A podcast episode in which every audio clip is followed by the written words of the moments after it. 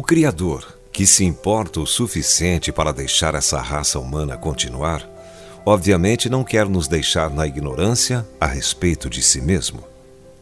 Ele se revela ao homem. E essa é a única maneira de conhecê-lo. Nosso raciocínio é duro como pedra que não produz luz, apenas faíscas. Eia, todos vós que acendeis fogo e vos armais de setas incendiárias, andai entre as labaredas do vosso fogo, mas em tormentas vos deitareis. Isaías capítulo 50, verso 11. Todavia, faíscas e flashes de pensamento não iluminam os caminhos da vida muito bem. Os filósofos estão perdidos quanto qualquer um e, mesmo assim, tentam nos guiar. São cegos guiando outros cegos. Deus disse: haja luz. Ele trouxe luz a Abraão, Moisés, Davi, os profetas e, por fim, trouxe a luz por meio de Jesus Cristo. Quanto amo a tua lei! É a minha meditação todo dia. Os teus mandamentos me fazem mais sábio que os meus inimigos, porque aqueles eu os tenho sempre comigo. Lâmpada para os meus pés é a tua palavra, e luz para os meus caminhos. Salmos 119, versos 97, 98 e 105. Muitos ignoram a Bíblia e nem percebem o dano que estão causando a si mesmo. Ela é puro dinamite. A palavra de Deus é um território inexplorado para muitos. Todavia, o ouro dessa terra é bom.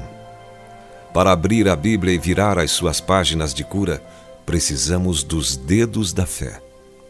No entanto, a fé é pelo ouvir e o ouvir pela palavra de Deus. Deus nos dá fé para ler a Sua palavra para que, ao fazermos isso, possamos crescer em fé, se quisermos. E para receber a fé para ler a palavra, basta lê-la. O processo acontece por meio da experimentação. Quando a lemos, sua química explode e nos traz confiança sobre ela mesma. A fé é pelo ouvir, e o ouvir pela palavra de Deus. E de ouvido ouvireis. Abraão creu no Senhor quando Deus falou com ele o Criador nos equipou com o poder de reconhecer a sua voz, assim como Abraão reconheceu. E é isso que vamos fazer agora. Deixe a Bíblia falar por si mesma e despertar sua fé.